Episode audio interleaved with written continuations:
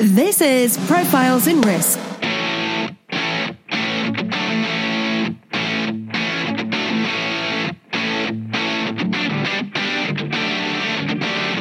Hosted by Nick Lamparelli. Every week, we interview those who risk life, limb, fortunes, career, and reputation, and those who work behind the scenes who look to protect and enlighten us about risk. You can find the show notes and other insurance related content at insnerds.com. That's I N S N E R D S.com. Now, on to the show.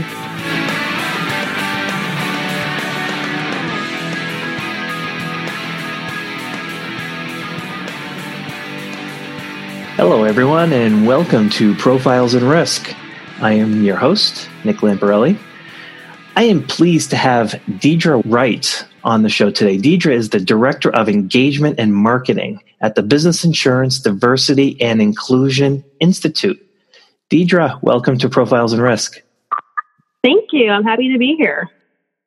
Between Tony Carley and myself, we've had a lot of internal conversations about diversity, and now I'm seeing the word inclusion. You're the first host, uh, the first guest. I'm I'm the host, but you're the first guest. Maybe we'll make you the host after this.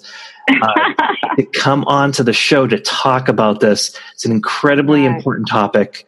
I think we're going to uh, take this in a lot of different directions, and I'm hoping it's a sign of future podcasts that we can have to talk about this particular topic. So, first, let's let's hear from you. How would you describe what you do every day and your role at Business Insurance?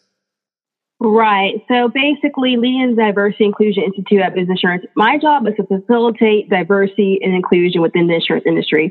I partner with industry leaders, whether they're chief diversity officers or um, HR specialists or whoever, and help them figure out what is unique about their company, what are the trends within insurance, and how do we keep on pushing the agenda so things are actually sustainable and actionable when it comes to how to drive diversity inclusion. And I have a, a members who are part of the institute who help come together as thought leaders to um, further the agenda.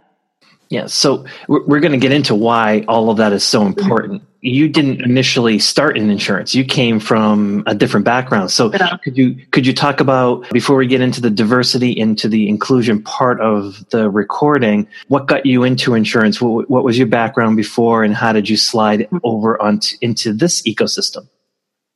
Right. So I actually was born in the industry, meaning that I came from an insurance family. So I was always exposed, whether it's I'm at a dinner, not knowing it's a, a client, you know, a carrier dinner, but I'm there with, with my parents and I'm learning social skills and how to say, what do I do? What's my, what school do I go to? Whatever. So I was born within the industry, going to, you know, skiing events and all that kind of stuff. So I was always exposed, but I didn't understand what insurance was at all. And so I actually started my career Had multiple careers, one in research and public health research, then transitioned to marketing. And then when I was at a crossroads in, roads in my career where I was, I just had my son, my contract was up at a, in a marketing role. And I'm like, what am I going to do now? Because that marketing department got gutted. So then that's when I was like, hmm, insurance might be a great way to make some money and kind of leverage my skills in research and marketing. And that's when I transitioned into it. And most of my career in insurance was in the brokerage role um, for large casualty clients, typically with over a billion in revenue. And it varies from technology, shared economy, agribusiness, higher education. So the gamut of clients. Mm-hmm. Yeah. I think as we discussed before we uh, started recording, that's incredibly important right because you're you're bringing in uh, a, a, diverse background in terms of being able to see how other industries or other uh, other skill sets um, and how they wow. operate over on that side and sort of bringing that over to the to the insurance sphere so how can insurance companies embrace diversity first can you define let's let's define diversity what that means yeah. and how how can insurance companies embrace that i think diversity by my definition is unique traits experiences you know capabilities that you bring to an environment or an organization or a group. So that can be anything from, you know, gender, race, job and roles like we talked about to just, I had this great experience. I, you know, maybe you lived abroad and that kind of changed your perspective on things. So I think anytime you have a unique lens or point of view to things, that's diversity that you bring to the table. And then to your point, how do we um, inc- increase that or what can insurance embrace companies it. do? How can insurance embrace companies embrace that? I think the most crucial or initial thing is create an environment where employees can bring their authentic selves to work because that's bringing diversity. I feel comfortable being who I am and I feel more comfortable expressing my lens and my point of view when I'm like, hmm, did we think about a situation that way? Did we address a client that way? If I feel 100% confident that I can be myself at my job and that it will be embraced, whether people agree with my opinions or not, but they will listen to me and be okay with it. That's going to drive diversity. I'll, and I'll try to um, illustrate that. So, for example, one of the best international brokers I knew, she was sharp, great with clients, whatever. She wore purple hair. Like, you would think that, like, Marsh, people wouldn't have purple hair, but she was so tight with her technical abilities that didn't matter. Clients loved her, but she wore her purple hair. And it was interesting because I don't know who else can pull that off, but she's like, I, I want purple hair. This is who I am. And I think having that environment and cre- created diversity because it was a talking point for, oh, she feels comfortable with herself. Maybe I'll be myself too. So I think anywhere where there's an environment where people can be their authentic self, that's increasing diversity. Also, I think making sure you mirror your clients and your customers. So let's say that you have a tech client. Okay, that might be more diverse. You might have a lot more international employees or workforce there or different kind of people. As a broker or carrier, are your underwriters and brokers mirroring that? Are they diverse? Do they have different perspectives to bring to the table? Because when you're meeting with clients, they might want to see what reflects them. Also, are you diverse in what your idea of professionalism is or being a good customer service? So, do I have to wear a suit to be professional? Not necessarily. My client they don't want that. Why will I come there being different than what they want? Like, be true to myself if I like wearing a suit, whatever. But they're like, hey, embrace, we like jeans and, and sneakers. Embrace that, you know, reflect what they like in their diversity and be okay with that. So I think reflecting your customer and clients. Also, I think embracing the diversity that is within your company. I was highly involved with a lot of um, employee resource groups they're already doing the work. A lot of people, and this is work on top of your full time job. So I'm already serving clients, exhausted. I'm also a mother. I'm raising my child. On top of that, I'm taking time outside of that to help improve the culture at my company. And I don't think it's necessarily a race or gender thing, but I'm hosting events that have glue and retention for our employees. We're hosting events about health and financial health we're hosting events that are like fundraisers and we're building community at work. And so if people are taking their time out their way to embrace and, and, and improve diversity, you got to reward them. Is that reflected in their performance reviews? So you're, if it's not, you're not telling people that you value diversity and their effort they're making to increase that within your organization. So I think it really comes to authentic um, environment, reflecting your clients, and then also rewarding people who are being diversity and inclusion influencers within your organization. That was a lot, a lot to unpack there. I, I, wanted, I, I, wanted, to interrupt you a few times because you were making like yeah. so many really good points. Uh, a couple that stood out were suits. You know, yeah, it makes a lot of sense. Do you have, mm-hmm. if you're a professional organization that's formal, and your clients are mm-hmm. tech companies, they're right. gonna they're gonna view those suits as something other than what you want them to think. You know, right, they're right. used to t-shirt, jeans, and sneakers. And mm-hmm. wearing a suit to a meeting is so much overkill that you look like a salesperson that's coming in. Right. Like that's just like a simple example that you're giving that just makes so much sense. That can right. be uh, expanded to to a lot of other areas. And well, hair too. Um, yeah. I would say one thing when i think about diversity, me being a black woman, okay, my hair is naturally curly and big. And I mean, if you see some news, other industries, and you know, it's like, hey, it's deemed unprofessional wear your hair natural, whether it's curly in the fro or braids or dreads, whatever. And I think it's necessary that you think, okay, what what do I want out of my employee? I want someone who's a top performer, someone who is confident in their work the, the looks and I mean, don't be unprofessional, but at the same time, if my hair is natural and I it's, it's clean and doing a job and well, like why are we discouraging people from being themselves? That is part of someone's culture, their identity.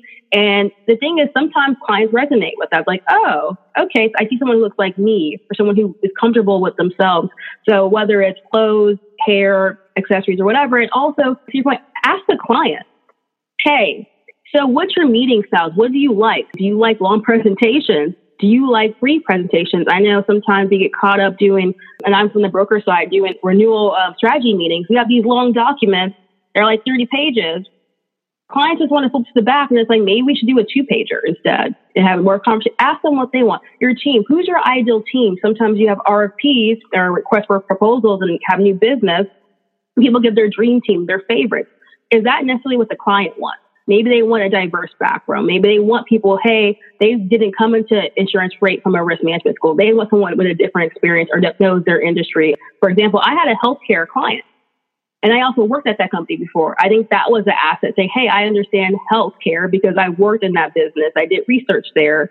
And on top, I had a stronger connection with client versus um, if you had someone, oh, they went to risk management school and have this background, it might have not been as effective understanding the diversity they needed for people to penetrate and learn what's good for that industry and that client. So I think you got to under- ask the client the question of who do, is your dream team? How do you want to be met? How do you want to communicate? Another client I realized was 75% deaf. And so with that, it's like, hmm, maybe we shouldn't just do phone calls, phone meetings we got to figure out ways to communicate with them because that's just a barrier that I didn't know existed. But when she revealed and was comfortable with herself and comfortable with me because I was myself, I realized that's going to stop us from connecting um, me with my client is the fact that I'm delivering something one way to her when she has a different kind of learning or environmental style that she needs to get the information that will help her do her job. Yeah. So as you're as you're describing that, I keep thinking, well, diversity can be taken the wrong way. What you're describing mm-hmm. is actually a, a, differentiator. It actually improves right. business processes. Like I, I never, right. I never thought of it that way. And so, you know, for for any of uh, you know senior executives of potentially listening to this podcast, diversity doesn't have to be that scary word. Uh, even no. if, you know, even if you are like me, the old white man in the room, it can it, it just if you view it as the business opportunity, opening up right. more markets, uh, opening up better lines of communication to the customers you already you already have. I, I love the example of the woman with the purple hair. Yeah. At, at the end of the day, what what does it all come down to? Skill set. Right. He's rock solid. So no, it, it probably at the end of the day, it probably enhances the company right. itself because she stands out so much as a woman, as a woman with purple hair who yeah. is a rock star. Right, right. And I think to your point, um, or thinking about that, when you think about people ask the question, why don't um, diversity inclusion initiatives work? Why do they fail? What happens with that? And I think it's kind of two reasons. One, we you mentioned you're an older white guy. Okay, we need older white men involved, but just minorities or and, and if it's just minorities involved in conversation, that's not going to go so far. We have to have all hands on deck to like, what do you get out of it too? What's your experience? It's like that's the whole inclusion part. You have diversity, which is different perspectives, but kind of bring it all together. So like figure out how do we all have a seat at the table to make decisions and move things forward along. So one is not having everyone involved. And two, not making it a business case. So people like, oh, you know what, diversity inclusion is the right thing to do if morals or good reasons were the, the ways that we um, did things that we do, like I would, people say, oh, it's good to brush your teeth. Well, that doesn't mean I'm necessarily going to brush my teeth, you know, and if you don't do it, you're probably going to get cavities. But it's like, oh, you should do diversity inclusion. Well, if I don't care or I don't want to do that, what is the consequences of that? And sometimes it's better to tell people the business case versus the moral reasons because like, hmm, diversity inclusion is great to do, but do you understand you retain more clients? Do you have more pr- uh, production when it comes to what your employees do? Do you know that companies perform better money wise because diversity inclusion? That perks more ears. And more less of a moral thing versus okay, if you don't understand that basic thing, you understand money and also um, people and how to retain your top talented performers for your organization. Yeah. I've dealt with so many senior executives, uh, CEOs, of companies. Mm-hmm. And at the end of the day, we're all human. And right. I joke with my wife all the time. I'm like, the average human gets about 50% of their decisions right. That includes, right. that includes senior executives of companies. And so to me, it's a humility. It's, it's, it's uh, the way I think of diversity as a humility thing is mm-hmm. not, you're not opening up other seats at the table for on that moral ground that you said. It's. You're wrong 50% of the time. You right. those other points of view to keep you in line, to, to make sure that your hum- humility, your humbleness is in check so that you ultimately can make uh, try to get towards 100% of the right decisions and you can't do right. that if you if your prism of the world is uh, doesn't have all the colors of the rainbow you know just think right. of just think of how much how much uh, the world would be a lesser place if you only had half the colors instead of right. so i'm appreciative that you're you're kind of opening my eyes on this i want to talk about the word inclusion because it okay. i will be honest it hasn't been until the last couple of weeks preparing for this and talking to Carly and Tony that that word has popped up. I think I know what that word means, but what does it yeah. mean in the context of diversity and inclusion? Right, that's a good question. I think people diversity, diversity, but the inclusion part, you diversity is part one. Have the diverse perspectives and people there, but once you got them, what are you doing with them? It's the inclusion part that's key. It's making sure that like they have a seat at the table. It's a part of um, decision making. It's a part of just the culture. So if you have people are there and, and their opinions um, are included, that's how you get innovation. Doing the same thing over and over is not going to help. But was it like um, Polaroid and, and Kodak? Same o, same o. You're probably not going to have much innovation. But if you have different people there, like, have you thought about a problem this way? Have you thought about the culture? Think about you think about risk management, and reputational risk a lot of things happen in the in the in the headlines, you know, especially when it comes to diversity inclusion. Something like H and M. Okay, they had the uh, sweatshirt with the boy, and it said like King of the Jungle. Well, I think about two things with that when it comes to inclusion. How many people along the lines, the way of getting that from um, created to the public, saw that image and like, hmm, that's okay. Or, hmm, I don't think that's okay. I'm sure there's probably someone who saw that was okay, but is it an environment where people can speak their opinion and voice that? Is it inclusive? You have inclusive cultures, ideas, and whatever. And sometimes when you have, when you don't have that, that's where you get incidences. But if you have the inclusion more, you're probably going to have a bigger, um, I guess, lens to see, like, okay, is the situation, is this right or not? And, and kind of weigh the pros and cons. So I think inclusion is key because if you have the people there, but they're not empowered to give their various opinions or strategies, or solutions, um, basically it's a waste of a resource and you're going to turn people off and they're going to go where they're going to be included or build their own um, they build their own platforms and that's what happens yeah completely i mean that just it seems like a waste of a resource it also seems like it could backfire uh, from a reputational standpoint you know yeah, yeah. Hey, we're you know we're a diverse company we you know we believe in all of this stuff and then they hire and don't do anything with it it seems uh, it seems empty. right you know wh- why even waste your time uh, doing that. Right.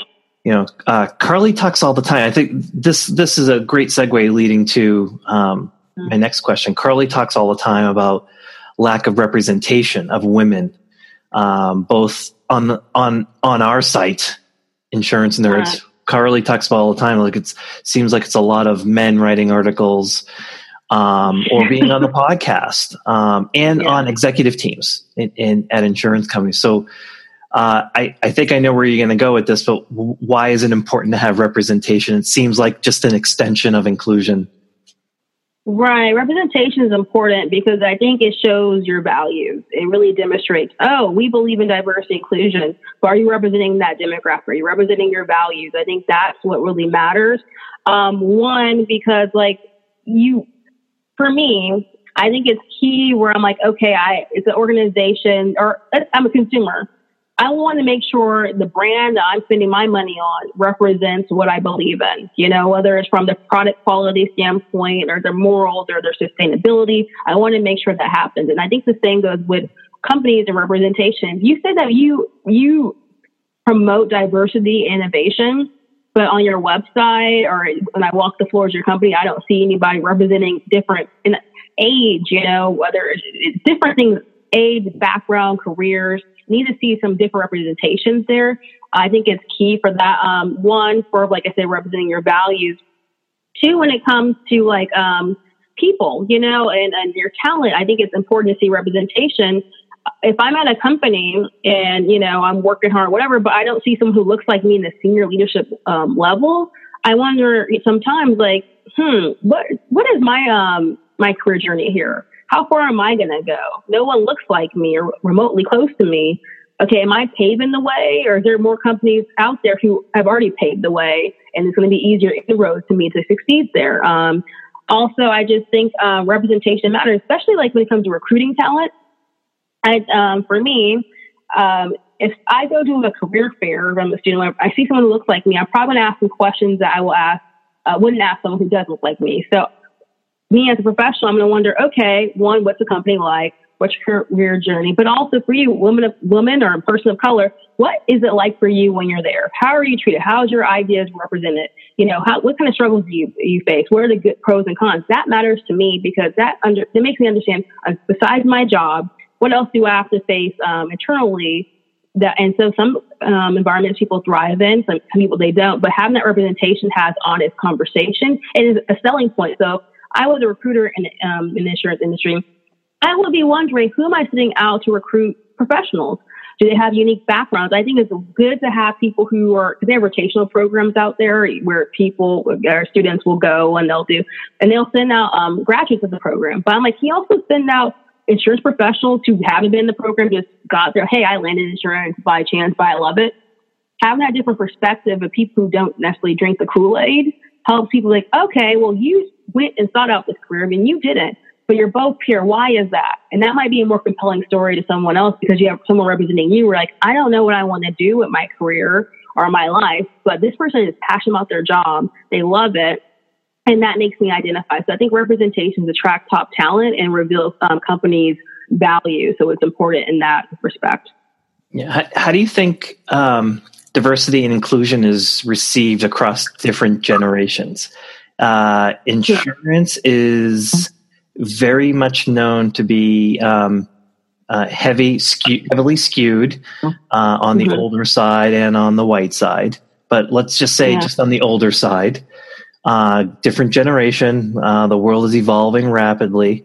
Mm-hmm. Um, I, I, see I see more diversity and in, now inclusion um, playing a part in hiring, but I I'm I'm thinking that there's probably still uh, roadblocks or at least um, um, discomfort with it from the older generation that's still you know honestly still kind of controlling things in this right. So, how, how, how do you perceive the generations being able to handle it? Well, it's interesting. I think there's different perspectives with generations. I think by region, it also um, depends too. Um, some people feel like we're progressive, some people feel like we kind of slid back. Things were more progressive years ago or decades ago. So I think it just depends on that. Um, I would say boomers, maybe in general, might feel comfortable with the way things are going because they're like, oh, this world I know. I've been working in this industry X amount of decades and this is what I'm used to or whatever. While there might be other people who are minorities who've been in the business um, for a while and be like, hey, you know, I'm looking around, not much has changed around me. Um, so what's going on? This is the same conditions I was in in the 80s. Why hasn't it changed? So I think that is a perspective of their old generation but they still see there's a problem because of the perspectives um, within that. Now, the interesting thing about um, my generation, I'm millennial, proud of it. It's a great um, thing, you know, to talk about millennials, but we're hard workers and we're resilient people. Um, and I think we, uh, we're used to diversity. I mean, most of our time growing up is like, be you, be the best you you can be. Like, we hear that stuff. And that creates diversity in the fact that I'm like, I'm unique. I myself, I'm going to bring this to the table. And I think also because of just the way things have happened where there's more interracial relationships and then more diverse inclusion initiatives that's been around um, since we were younger, that we expect that. And also people have to understand that, um, you know, that young people, whether they're white or black, whatever, they, they expect diversity at a company and they don't see that, that turns them off to it. Um, so it doesn't matter whether you're a person of color or a woman or a man or whatever. Our generation demands that. And so that's really key if you want to attract top talent, um, is to have that diversity there. But I would say also by region because I worked both um, in the Bay Area, California. I also worked in Atlanta, Georgia. And I think that um, there are different perspectives on where we're at with progress. And I think some things are regional. At the same time, it's interesting because I would say, maybe on executive level, there's less, um, I would say, minorities I see at the top when it comes to um, to um, insurance um, in the South or whatever. But at the same time, I feel like there was a really vibrant community of, diver- of diverse people who would get together and do and network and do things and whatever. So um, I would say it depends on generation, but also depends on region, on people's perspective on where we're at with diversity inclusion. And also um, sometimes when you don't have, like I said, that inclusion, people create their own platforms. And I would say the city of Atlanta has a lot of different platforms for people who are minorities who were historically shut out of, um, I would say, like institutions or corporations who made their own platforms or are doing well within them. Yeah, we were, eh, for, for those that are listening, um, Insurance Nerds has a Slack chat. Um, you can come, it's open to any, everyone. I will put the link on the show notes. Please come and join. Um, we had this conversation yesterday this really? exact conversation. I missed it. and um, I think yeah, someone brought up I don't someone brought up the fact that listen, you can have the best DNI program.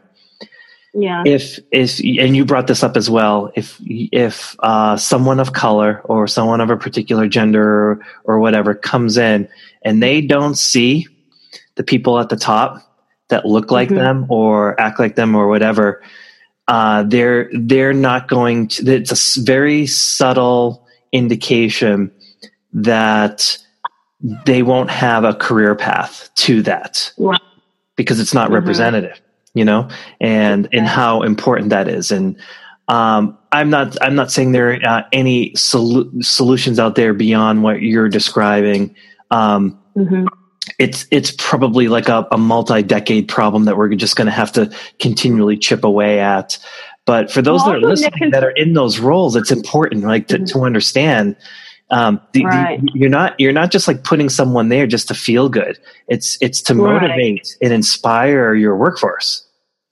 Mm-hmm, mm-hmm. I see, Nick. Think about InsureTech why do you think that popped up? You know, sometimes people don't feel like they're representative. Hey, I'm used to technology. This is my lifestyle. It's what I'm used to. Why is insurance quote unquote old and old fashioned and technology poor? I'm going to create my own platform and avenue to mirror what my, my wants and needs and desires and my culture is, which is maybe, you know, a technology based thing and create my own platform from that. So if you think about it, these things are going on and it's diversity, not necessarily um, people of color or whatever is more of a thought process too. And it's like, I have a need for this.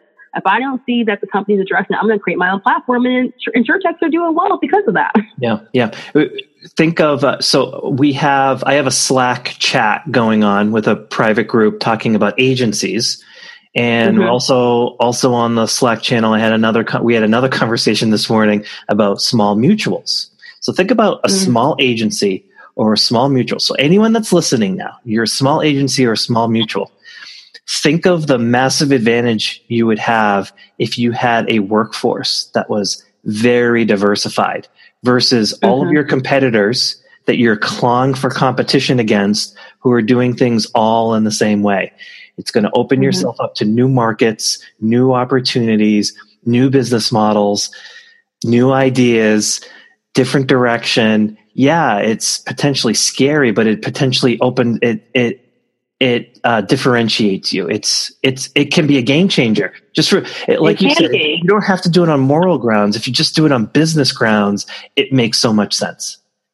I will say, sharing my unique um, experiences and perspectives have helped me engage the best with clients, or also just score opportunities when it came to my career. Like one of my first jobs I got um, in college, I was in the Inroads Internship Program, which is an organization in which they provide um, opportunities for minority college students to be exposed to different careers and environments. And every summer you go back and intern it with the hope at the end of it, you um, get a job there. So, um, you know, in high school, I didn't have much work experience, no corporate experience at all, but I did like summer camp and whatever at a nonprofit organization. But one thing I used to do on the side, um, because I, I love beauty and beauty products and all that stuff. I used to do like prom makeup, like girls, their, their makeup for prom because I liked all that stuff. And someone's like, Hey, can you do my makeup? I'm like, yeah, sure. If you paid me. So I would do that. And so mind you, I'm, I'm interviewing for, with Kaiser for um, a research role, um, at their division of research. And I'm like thinking, what can I talk about? Like, you know, like, Hey, like I did a summer camp. I did this. I'm polished, whatever. And on my resume, because it was pretty like bare bones, I wrote makeup artist. And I had that experience. And, you know, and it was actually interesting because it was a diverse group of women who were, who were interviewing me and they're like, um, talk about the makeup artistry. So I'm like, hey, yeah, I found a need in the marketplace. I did this, blah, blah. And they're like, interesting. And I think they, and they told me later on that unique factor that you listed that, even though it was extracurricular and something different, that made you stand out from the others because it showed that you were an entrepreneur, or you did your own thing. And so if I wouldn't have not put in makeup artist on my resume, I would never got my first job and career within public health. Yeah. So, but sharing that made a difference. Yeah, that that that goes into a great segue. Uh, um, uh, basically, um, this isn't really this isn't all on the corporations themselves. There's a certain amount of yeah. responsibility to mm-hmm. you know if someone's listening to this and they think and they're a you know minority or a woman or someone that's not potentially well represented in the industry. Mm-hmm. Uh, there's a certain responsibility on them right. too to mm-hmm. figure out ways to stand out. And so, right. what, kind of, what it, it, you you talked about, uh, you know, the the makeup artistry. Uh, would it be yeah. advice? It, it, sounds like you're you're advising for anyone that's kind of building their career that they should also not necessarily re- hope that you know some corporation is going to uh, create some program that's going to help them, they should go out yeah. of their way to also continuously increase and diversify their skill set. Yeah, you got to manage your career or it will manage you. That's my thing. It's like, do you want to be complacent or do you have goals? Whatever that. you want out of life, you got to fight for it. Okay. And you got to fight for that dream. And also, you got to, um, one, be self aware, understand who you are, what are your strengths, what are your weaknesses, what do you want out of life, out of your career? And what are you willing to sacrifice to get to it? And part of that is also being vulnerable and sharing it, who you are to the public or to the person opening up. And I think that's when you get real conversations and you get closer to what your dreams are. So I say do that. You know, like growing up, I, I used to be a writer. Like when I was a kid, I used to write stories for my parents' friends and give them to them. Like I was like maybe six or whatever. And that's my thing. So I've always been a writer. I always enjoy stories. I enjoy connecting with people. And so I'm like, how do I make sure I keep that? No matter what my job is, I want to make sure that I engage storytelling and I engage people because I feel like through stories, you're able to tell complicated or explain complicated um, theories and concepts to people, and you get a better connection. You know, um, for example, when I when I was a broker, my friends had no idea what I was doing. They're like, "What is an insurance broker?" And so I don't know if you know the show that used to be on Bravo called Millionaire Matchmaker. I do. I do. Yeah. Yeah. Yeah. So I was like, okay, girl, this is what I do. So basically, imagine I'm Patti. I'm there trying to find love and marriage for my client. Okay. My client would be a risk manager or a corporation. And the goal is, hey, we want to get a marriage. You know, we want to have that long term partnership, but we got to figure out who has the best, like, you know, skill sets and, and, assets and all that stuff. And so part of that is like who has the best, um, who has capacity, who has, um, you know, security with, you know, and all that stuff, who has the best offerings and whatever. And so that's kind of like, we're going to figure out who's the, the, the ideal match for that person. And so insurance companies are the suitors. And so we're, you know, we're over there. So I'm hey, interviewing them are you the best match for my client? They have this kind of risk profile. They have these kind of things that they want and need or whatever. And we pair, I pair them up for, you know, dates and we do this by having like profiles, dating profiles their specifications. Once I match them up based on that, who has the best offer, who's the best proposal, we link them up. But you know, just like with dating, sometimes you know you get complacent and you got to figure out who's the the next best suitor out there. So that's when you go market again and go out dating again every couple of months, and that might be a little divorce that happens, but it's okay because you will find love again. Basically, I'm the millionaire matchmaker of insurance for my clients, and sometimes just telling that simple story is like, oh, that's what a broker does that's the sexiest um, way I've ever heard an agent or a broker be described. If you're an agent or broker that's listening to this, you need to somehow uh, grab that audio and convert it into an elevator pitch. I am the mil- mil- millionaire matchmaker, and go into that. That is that's fantastic. Uh, but they got it. It makes insurance cool. It, yeah, it makes sure yeah. it's cool because they're like, what do you do? I'm like, it, my job is great. I understand. I I go to the top companies, figure out how they operate, where are the strengths, weaknesses, where their goals, and I try to help my clients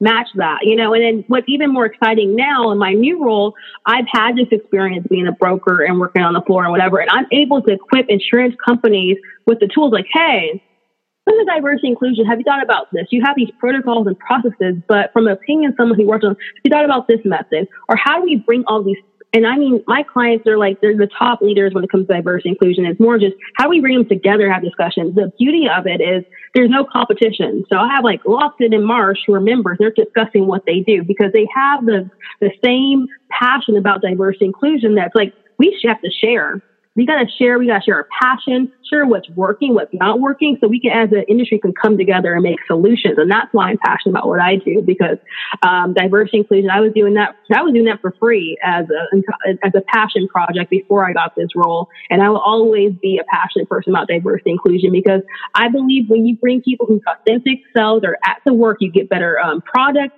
services and, and clients feel that and companies feel that and like that's what we want uh, for the industry. Because insurance, I really believe that it's a top industry. You don't need advanced degrees. All you gotta do is basically be a hard worker and care about people, or at least customer service, and do your job well. If you have that work ethic, you will do well. And I try, and I tell everybody that insurance is the. I mean, when you talk about diversity recruiting, I'm not a recruiter, but I tell my story and, and testimony to everyone. I was at a restaurant one day and this lady gave me the best customer service. I was like, she didn't anticipate my needs. Like my son was hungry and like it took a while for him to get his fries. She like brought out like orange slices, like just, you know, was anticipating my needs. Like, hey, your food's not ready, but have this. In the meantime, like, have you thought about insurance career? And she went to like the whole, what does that mean? And I told her my little story and other things. I'm like, you would be great. You have great customer service, people skills. You need to do this. So I think um, when it comes to recruiting diverse people, got to rethink how do we do that? There's formal ways, but if you're an insurance professional and you love what you do, I'm going to ask you to promote the industry and tell the people why, especially when you identify top talent out there who might not be, you know, college students or they might not have this corporate job, you know. There's a job for anybody if they want one in insurance. And you got to figure out what are you bringing to the table? What are your unique um, aspects that you want to do? Or maybe you, you know, you specialize. I know an entertainment broker. I think that's pretty cool. Like Coachella's cool. So I tell kids, you like Coachella? How's that insured? Think about that. Someone needs to insure that. You might, if you like music, try that out. So I think it's great to bring your diverse experience because that's what you can translate to the insurance um, um, role, and, and you can't. You got to embrace it. You can't hide who you are if you want to have a long term career that you're happy with. Yeah, that's the whole point of the podcast. Really, it's, yeah. it's to um, highlight all of the interesting things. It's not insurance is not some kind of monolith, um, mm-hmm. you know, field. Uh, we're we, we're going to be interviewing an aerospace underwriter or broker okay. in in the next mm-hmm. few weeks, and we've already interviewed like a drone broker and people that yeah. specialize in different areas. And like you said, it can be entertainment, uh, mm-hmm. sports, mm-hmm. Aerospace, uh, science. Right uh, natural catastrophes. There's a home. There, yeah, there's, there's a home, home for you. you. Actually, the the more specialized you can make it, the better the home, the better the career, mm-hmm. and then you can uh, have for yourself. What's what's the best career advice you've ever received? The best career advice I received was to invest in yourself. Um, basically, invest in yourself because no other person, company, or whatever will do that. So what does that mean investing in yourself? That means investing your time and resources to make yourself the best person you can be. Like, and I've done everything from doing um, career coaching, and I did a five week career co- coaching um, through the National Black MBA, in which I understood, I had, I clarified who am I? What are my skills? What are my passion desires and what I'm willing to do to get there? Also sacrifice time. Like, um, one thing I wanted to do last year was get back to my writing. I knew that I love writing, connect with people. I started writing and um, connecting more on LinkedIn, and I got a following that way, and that proved to um, yield good results. Um, also through that, um, and, and speaking my um, story, that's kind of how I got my job today. Because um, I also spoke at Women to Watch, at Business Insurance Women to Watch conference on a panel. And the CEO of Business Insurance saw me speaking, and from there, I was like, "Oh, I see you're passionate about diversity inclusion, all the things that you've been doing." And like, I have a role for you. And so that's how I get there. But I would tell people invest in yourself and, and, do that. And also don't be afraid to be bold in yourself, embracing diversity. Hey, I'm, I'm a pretty, um, bold person and I'll put things out there, but I learn, I listen, I'm compassionate. But I think by being true to yourself, one, understanding who you are, your capabilities, understand what you need to work on is really crucial too, because no one's perfect, but understand what you're willing to do for that. Um, and I think that's key. I think on one of your past, um, what's the podcast, you, you talked about you lost 100 pounds. Yes. Yeah. So that's investing yourself. That didn't just shed itself. You know, you're like, I'm going to invest the time, money, resources. And also, I would say that's something too. I feel like health is wealth. Um, I know for me, when I work out, I get mental clarity, I release stress and whatever. So I think investing yourself from a career standpoint, a personal standpoint, spiritual, and health, and that's gonna um, that's the best advice I've ever received when it came to my career. Yeah, that's fantastic. Um, mm-hmm. What what advice would you give to your younger self? Yeah, what advice would I do? Go with your gut your intuition tells you a lot. And I'm not just saying people just don't consider outside resources or do your research because you need to do that. But every time I have not gone with my gut, I regretted it. And every time I did, it's some kind of intuition. I, it worked. Um, for example, I started in um, college in LA. I went to Loyola Marymount University, which was a predominantly white institution. I'm a California girl. I was like, I'll never leave California. Like, never, ever, ever. I went to Atlanta, Georgia to visit my cousin who went to um, Clark Atlanta University out there for a homecoming, and I was just blown away um, by the diversity and the experience. One, it was uh, the South. I'd never been to the South um, as you know a young adult, and the fact that I saw so many diverse people, like um, who one looked like me, but from different areas. Because people think um, historically black college university that oh, it's all just black, and it's like yeah, but there's more. It's um, different nations. I, we had Chinese students there, African students, people from London, all over. Diversity also uh, when it came to blackness, because I'm from California and I went to school um, in California that a lot of people were from the area. So I got to see people from the East Coast, from the South, experience that. but Anyways, I was blown away because they were young, impressive. A lot of people had great opportunities. They were entrepreneurs I started their own nonprofits or companies or had these top um, job offers. And I was like, I'm, I'm going to thrive here. It's going to put me outside my comfort zone. I'm going to thrive here. And I actually went back. I had three weeks to um, put in that. I'm like, I'm going to apply to Spelman College. So I had three weeks to do it. Got letters of recommendation. Asked my parents, hey guys, is it okay if I transfer schools? And they're like, yes. Yeah, they didn't believe I was going to do it because before then I was, you know, a young adult, didn't really follow up on stuff. But I got it all done. And then the day that I was moving out for winter break, I got a call from the admissions office and they said, Hey, dude, you gone to Spelman? Um, can you be here, you know, in the springtime in January? I was like, Yes, I will be there. And then I told my dad, pack everything in the trunk of the car. I'm going to Georgia. And I would say because I went with my gut. I took risk and I tell people just go with your gut and take risk. Um, and I wish I would have took more risk and like maybe travel abroad, not, well, did travel abroad in school and did other things and maybe tried a lot more other industries. Um, but I would say go with my gut and taking lots of risks is what I would tell myself um, when I was younger. I would say most of the time I don't follow my gut. I end up regretting it. So I think I think that's See? very good advice. Um, mm-hmm. We're getting close to the end of the recording. Okay. And I, I, I want to get into a couple of questions I always ask uh, all my guests. The first one, right. which is, what tools do you use? Or tools or techniques do you use to yeah. stay productive? So there's multiple things. Um, I believe in to-do lists, and I read the book Eat the Frog. I think it's by Brian Tracy, and basically you kind of categorize your to-do list and grade and see what's the most essential things I need to do. So I think having that to-do list um, has helped me out. What, what was that um, called? Came, eat the frog, like eat the frog, eat uh, the like frog. basically. Yeah, I've eat, never, do the hard. I've never, I've never heard that.